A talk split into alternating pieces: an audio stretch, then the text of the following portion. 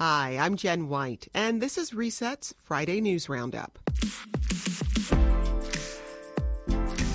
Illinois public health officials say for the whole state, nearly 4,000 people have died in the last two months. That time frame of plateauing near a peak has been expanded from mid May into mid June. New church state confrontation brewing over social distancing. A pastor has defied Mayor Lightfoot's stay at home order. He held Sunday services saying it's an essential service like food for the soul. Everyone is at risk of contracting this virus, no matter what county you live in or your political affiliation. Joining us now to break down those stories and all the big state and local stories this week is WBEZ state politics reporter Dave McKinney. Hi, Dave. Hey, Jen. How are you? Also with us, Chicago Sun-Times columnist and ABC7 political analyst Laura Washington. Laura, welcome back. Hi, thanks, Jen. It's great to be with you. So, Dave, I'll, I'll, start with you. Nearly 4,000 people have died of COVID 19 in Illinois. About 88,000 people have tested positive statewide. What's the latest information we have on the numbers? Well, I mean, yesterday there were 138 new fatalities that were announced and uh, a little over 3,200 new cases. And so we're right now at 3,928 deaths since March 17th. That's when the first death was reported. In terms of states with deaths, we are kind of where you'd expect us to be. We're number six, we're the sixth largest state, but we're fairly high up on cases. We're number three nationally in cases, which I think has to do largely with the, the ramped up testing that we're doing here. Well, Governor J.B. Pritzker says the Chicago region is now on track to move to the next phase of Restore Illinois by May 29th. That's part of his five step plan to reopen the state's economy. Let's take a listen. Every region is poised, uh, if it maintains the, the metrics that it's at now, to move into phase three in a few short days. I mean, literally, we're talking about 14 days. Laura, it's hard to reconcile the numbers with the idea that we're flattening the curve or that we're you know, two weeks away from transitioning to phase three. How is the governor measuring success? Well, he's measuring success as he always has by this, the guidelines that he has set for each one of the phases. And the interesting thing is that uh, he's kind of moved position from where he was earlier in the week when he when when he was indicating that we might be in for a very long plateau, might go that might go well into June, and now he's saying, well, even though I said that a few days ago, now it's looking like we may be into the next phase by the end of the month. So it does send mixed messages, but he also points out and has pointed out repeatedly that the numbers change, and the more information we have, the more revisions and the more knowledge and wisdom we have uh, to, to guide us. And so because of all the testing, because the, because the numbers are, are rising in terms of the number of cases and, and the amount of t- testing we're able to do, we have a better handle on, on the situation. But those are those are different messages and, and sometimes difficult to reconcile, especially for some of the you know, communities outside the Chicago area who feel that they're being unfairly uh, left behind because of, of strict uh, guidelines that he's set out. And as a reminder, phase three doesn't mean a full scale reopening of the state. Certain things will reopen, like salons, not restaurants, still no in house dining. And businesses that are reopened will be required uh, to practice social distancing, uh, limit the number of people who, who are in the facility. You know, we saw two records this week the highest single day number of cases and the highest death toll. And now Governor Pritzker says Illinois' peak period of COVID 19 deaths could stretch into June or even July. Here's what he said On a statewide basis, we haven't passed our peak yet. We have seen more stability in our numbers, but so far we are not seeing significant declines in key metrics like hospitalization. Dave, unpack this for us. Well, I, I, think you know Laura hits on a good point with the mixed messaging here, but but you know you burrow down more deeply into these numbers, and I mean the the real benchmarks are not the number of deaths that occur every day or that are announced, or or the total caseload. I mean the metrics that he has set up, you know, the primary ones deal with what they call a positivity rate. It's that's sounds really jargony, but what basically what it is is just simple math. You know, based on the number of tests they they, they give in, in a 24 hour period, how many people are testing positive, and the benchmark that he sets for that is that you know it's got to be 20% for all four regions. And the the significant news yesterday that I think we heard him reflect, in, and one of the bites you played was that we, we now, for the first time, in, at least in the Chicago area, are below that 20% benchmark just by a sliver. But that's enough if it, if it holds until the end of the month to move us to the next section, uh, the next phase rather. And we also look at hospitalization, uh, the, the, amount of uh, admissions, the amount of ICU beds being used, and ventilators being used, and the like. But I think this plateau period you know what we're seeing is a, is a leveling, but we're not seeing a decline, and that's what he's talking about here. Other states like New York, their cases and their, their fatalities seem to be going down. We're not at that point in Illinois yet, and it, it still it could well be a month away before we see anything like that based on the modeling that he's using. Well, Laura, as you said, you know, it's been two months since the state was shut down, and the governor is facing serious pushback from suburban Republican lawmakers who want their communities to reopen. How is Governor Pritzker responding to that pushback? Well, I think that uh, what Dave points out in terms of his remarks, recent remarks about the positivity rate, is an example of how he's trying to respond. He has said all along, "I'm not changing the rules. Uh, the, the the guidelines that I've set forth are going to stay in place." But he's trying to send the message that he's listening by saying, you know, even though we're two weeks out, we are still two weeks out from the end of the month that the positivity rate is pushing us in, in, in, the, in a positive direction. And even it's, it's somewhat risky messaging because he's, you know, we've got two more weeks, and he's saying, well, right now we're all at 20%, but that's not to say that we won't have a rebound. But he's trying to get the word to his critics, basically to say, calm down. Um, this is not going to last forever. I think we're going to move sooner rather than later. We'll have to see if it works. I think there's going to be some conversation about that uh, when, the, when the General Assembly convenes next week in, in Springfield. So maybe a little bit of carrot there from Governor Pritzker, Dave. But was there some stick in his messaging to Republicans as well? You know what, what we're hearing from a lot of suburban mayors, for example, their rates, their their hospitalizations, their positivity rates, they're lower than the city of Chicago, and they feel like why are their fates tied to the city? They want to reopen more quickly, and so you hear them talking about let our communities kind of break away and go into to, you know other other regions. And, you know, things like that. I mean, he's not budging on any of those things. He has threatened uh, municipalities that, that defy his orders, and there are several around the state that have, you know, passed resolutions or ordinances that would do that. He's saying, you know, look, if when, whenever we get federal relief money to, to compensate for, for COVID costs, you guys that, that defy my orders here might not be able to get any of that. I might not steer it your way. So that's the stick part of it, Jen, that he's talking about. And as you can imagine, that's rubbing some people the wrong way. Speaking out to businesses and professional folks who are, who are saying they're going to open in defiance of, of the order, and several of them around the state are already doing that by saying, you know, we have this, we have another stick in federal government where we can revoke your licenses if you're a business or if you're a professional person. So that that's another way he's sort of uh, waving the, the, the power of the state uh, to maybe to get people to back off. You're listening to the Friday News Roundup here on Reset when we break down the week's top stories. On our panel today, WBEZ's Dave McKinney and Laura Washington of the Chicago Sun-Times. On Wednesday, conservative justices on the Wisconsin Supreme Court struck down Governor Tony Evers' stay-at-home order. Laura, talk about how that could impact Illinois' efforts to stop the virus from spreading. Well, Illinois is right next door to Wisconsin, and uh, we were already hearing at least concern from some businesses on the Illinois-Wisconsin border. They're fearful that they're going to lose business, at least short term, to, to some of the businesses that are open, the restaurants and bars, for example. And then, of course, there's a lot of uh, there's a lot of uh, going going back and forth and and and travel between those two states. One of the one of the cases that J.B. Pritzker has made, even in terms of looking at the metropolitan area of Chicago, is that you can't just take each neighborhood in isolation because there is so much community that goes back throughout the, the six county Chicago metropolitan area. And I think the same argument could be applied to, to Wisconsin, especially when you think about the number of people who have second homes and, and vice versa, Chicago versus Wisconsin. So there's a concern about the health implications of that as well. Well, I want to touch on some of the legal challenges Governor Pritzker is facing right now. Um, on Wednesday, a federal judge denied a request from two suburban churches to hold service despite the state's stay at home order. Dave, what can you tell us about that? I would say the federal judge that, that was involved here sort of gave the, the churches a bit of a scolding. They said, you know, look, I don't see that the governor is overstepping his bounds here because it's a matter of life and death, and, and he ought to have those powers. And he, he is the second judge. It was Justice or Judge uh, Gettleman in the Northern District here who has uh, sided with the governor's position. There's really only been one setback legally for the governor at this point. So, I mean, there's not been a, a, a real strong legal uh, round of victories for his opponents here.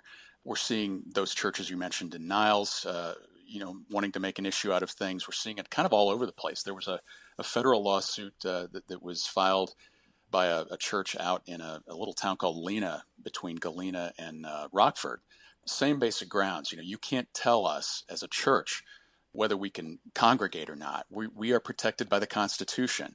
And a different federal judge, but same result, said, yeah, we can. You know, that the state has the authority to do that. So, you know, now what you're seeing is, is, you know, some civil disobedience in some of the churches. But, you know, look, the record around the country is pretty clear. I mean, there have been numerous examples where church services have been held, and then the next thing you know, there is a, is a cluster of cases of COVID breaking out, including some deaths. You empathize with these church leaders who are, you know, wanting to, you know, get the message across and provide relief to people, but at the same time, they're walking the same tightrope on when is it safe and when is it not safe that everybody else is. Laura, as you've been observing the response to the stay-at-home order in Illinois and how some churches are responding, what's been your take? Well, I think there's a political problem here for both the governor and Lori Lightfoot. Just today, the Sun Times uh, reported that Lori Lightfoot has sent a letter to an open letter to the church community in Chicago because there's been some pushback from Chicago churches, and most recently, uh, the prominent philanthropist and, and, politician Willie Wilson has gathered a, a group of 100 churches that they suggest may defy the order this weekend. And her message is uh, this is about community safety. This is about public health. There are other ways for you to worship, and that message is not being heard, at least by by certain churches. And and some those churches do have, in the case of, of Willie Wilson, for example, they do have a lot of political power. So those are people that you have to listen to politic, for political reasons. And then there's the other issue for both the governor and the mayor is, is that what do you do if they do defy the order, if they do open up and, and if it's a widespread activity? they're saying they're not going to uh, tolerate that, that means they have to send in law enforcement authorities. And how does that look in terms of the, the politics and the optics when, if they have to indeed do that? Well, Mayor Lightfoot says the city is prepared to take action if violations occur. And here's what she said about faith leaders considering defying the order. I don't think it's smart. Um, part of the reason that we have put these measures in place is to save people's lives. We did have uh, some congregations that just refused to adhere. And unfortunately, in those circumstances, we've had faith leaders get sick and die, and we have members of their congregation sick and die. So these measures are not arbitrary, they're put in place for a reason. Our hope certainly is that people are going to be compliant, but if not, we will absolutely not hesitate to take other measures to ensure that leaders are leading in a responsible way uh, during this time period. Dave, talk about the mayor's shift in tone here. She'd initially taken a, a slightly softer approach to church violations of the stay-at-home order, um, but threatened, you know, to arrest people who, who throw parties if necessary. Uh, what needle is she trying to thread? I think Laura points out some of it, but is there more at work? Laura is right. There is a political calculation here. There's no question. I mean, you know, you're dealing with an influential group of people politically, but you know, just like ministers can, you know, ministers have the power of the pulpit. Lori Lightfoot has the power of the the bully pulpit as well, and I think you know her shift in tone is basically to sort of ramp it up and convey this message and marshal public support, even within those congregations, that what some of these churches may be doing is unsafe, and she's trying to get the message across to them. I mean, I think that you know both she and Governor Pritzker have taken this tone all along that they don't want to be heavy-handed with the enforcement because you know, look, it's not really clear that they have the authority to send a police department in to break up a wedding or break up a church service or anything like that. They don't want to test that. And plus, the optics of that are awful. We're not at that point, I don't think, where, you know, any of these uh, leaders are thinking about that. But, you know, again, I think what Lightfoot is trying to do, what Pritzker is trying to do as well, is just to sort of ramp up the pressure from people in these congregations that, that they then might apply pressure to the to the, the ministers in their congregations. And, and, Jen, I think that mm-hmm. that strategy there is there has been some success with that strategy, especially in Chicago for the mayor around the issue of keeping the lakefront closed, and also the issue of parties on the weekend. As you recall, uh, in both cases, she sent very strong messages and sort of ramped those messages up as, as things started to be, begin to unravel, and it seems to be fairly effective. I'm sure there are probably some people out there right now running through the parks but for the most part, you you see people obeying um, that policy about the lakefront, and you don't hear you aren't hearing uh, the, all the reports about parties on the weekend. Although I suspect that maybe the warmer weather might test that that strategy. Now, Mayor Lightfoot says the city is currently in phase two of Protect Chicago. That's her five step plan to reopen the city. Let's listen. The Protecting Chicago framework, specifically designed for Chicago's residents and businesses, and encompassing a clear, data driven five phase process. Dave, quickly walk us through a few details of that plan. Well, I mean, it's similarly set up uh, as the state plan is, where there are five phases, as you mentioned, and and it's just sort of a gradual reopening. And right now, this phase two mode is is you know, we're, we're all stuck in our homes right now, and, and most of the businesses are, are, are, shut down. But just like with the state, she has signaled that we are, you know, approaching this this less restrictive less restrictive phase three thing. And she said it's sort of like it, will sort of be like, uh, you know, a dimmer switch where you know the light comes on just a little bit more. It's not a you know a regular on off switch that you're going to see. The, the basic components of her plan are, are again very similar to the state, where you know it's based on having uh, uh, a decline in new cases and, and the positivity rate over a 14 day period of time, like a rolling average. Uh, they want stable or declining hospitalization and ICU admissions in, in the uh, in the healthcare facilities, and you know ultimately, you know we, we could see an opening up uh, in June perhaps. I mean the, the, the mayor has not been definitive yet that that's actually going to happen. But but you know she's talked about giving out more guidance to, to businesses about how this next phase should look. So I think we are getting close to a next phase uh, where Chicagoans will have a little more freedom. Laura, talk a little bit about the differences we're seeing in the way Mayor Lightfoot and Governor Pritzker are approaching the local pandemic response. Well, I think that you know, obviously, the governor has a, a much bigger territory that he has to to oversee, and so he has to think about a number of different regions where whereas the mayor just has the city of Chicago. I think she also has a bigger challenge in that, of course, for obvious reasons, because uh, a significant a majority of the cases are in Chicago and Cook County. In fact, this week Cook County became the, the most affected uh, county in the, in the nation. Um, and also because many of those people are people of color, and that's and of course Chicago is a place where many people of color live, and so she's. I think that I think that she's thinking about those kinds of things, but she's also, I think, I think trying to listen, or she's appearing to to be listening and maybe responding more to some of the industries than than the, the governor has. Sam Toia, the head of the Illinois Restaurant Association, has been very vocal about saying that we have to move restaurants uh, toward reopening much more quickly than what J.B. Pritzker is allowing if, if we're going to save them. And she has been saying, you know, that she's open to that, that she's open to looking at ways that restaurants can, through some creative means, for example, having more outdoor space uh, for service, uh, having um, a, a more reservation so that contact tracing can be implemented if there is an issue in a restaurant. That she's open more and more flexible. And in fact, she has said that she's created a number of task forces that are looking at from across all industries that are looking at some creative strategies to move beyond just those strict uh, guidelines that the governor has set out. The Chicago Teachers Union is now calling on the state to force the city to bargain over the terms of remote learning. Laura, unpack what's going on for us. Well, this is an issue that the teachers union has has brought to the fore because they're arguing that there there are there are emergency regulations in the state of Illinois that require uh, that come from the Illinois Board of Education that say that if uh, there is a need for remote learning, the way that is laid out and the way that is handled has to be negotiated between the employers and the collective bargaining, bargaining units in those in those districts. And so the union is saying, the CTU is saying that we have a right to consult with and, and get, provide input to the, the Chicago Board of Education and to the mayor about how that remote, remote learning is conducted. Lori Lightfoot's response and the, the board's response has been uh, you're, you're trying to reopen the, our, the contract, the collective bargaining agreement that we settled last year, and we're not going to allow that. We see this as a collective bargaining issue, and that there's no opportunity to reopen that. CTU disagrees. Hmm. So I wonder, Laura, because this is uncharted ter- territory for a lot of people, is this going to really shift the way the unit unit bargains moving forward? Since we, you know, we've learned so much about how prepared Chicago and much of the state is for remote learning for kids.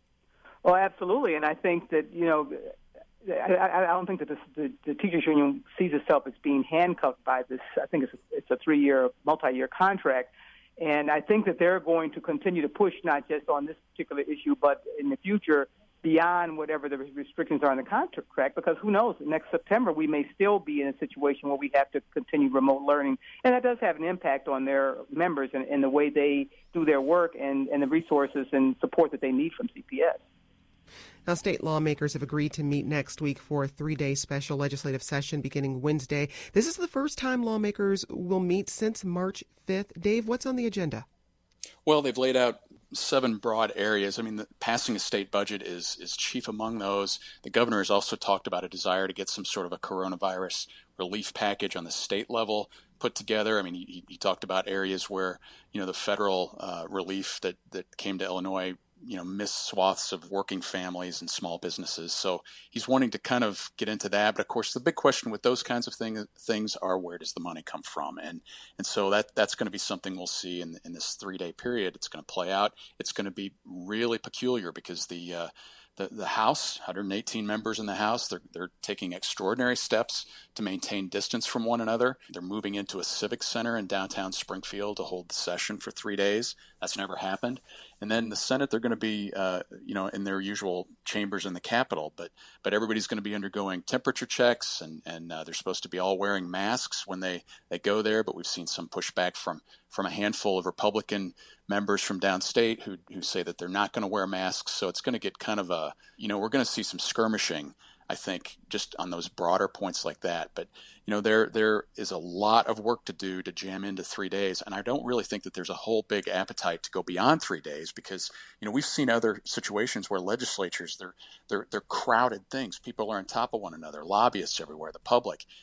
Uh, the General Assembly here doesn't want to see that happen. They're still fearful, as they've seen in other states that have done this, where people could be getting sick and you'd have another mini cluster that kind of arises. So I, I wouldn't be surprised if we only see this three day period and that's it until, you know, until perhaps the fall.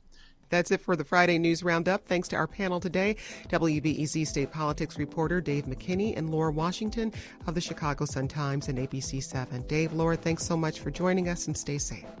You too. You too, Jen. Thanks. And that's today's reset. Many people use their commute to listen to podcasts, so if you don't have one right now, it can be hard to catch up on everything in your feed. But you're still cooking and cleaning the house and just, you know, hanging out on the couch. So there are plenty of opportunities to get in your daily reset podcast. We bring you the most complete coverage of the pandemic, plus local news, arts, and culture. So make sure you join us for new shows Monday through Friday, and thanks. I'm Jen White. Have a great weekend, and let's talk again soon.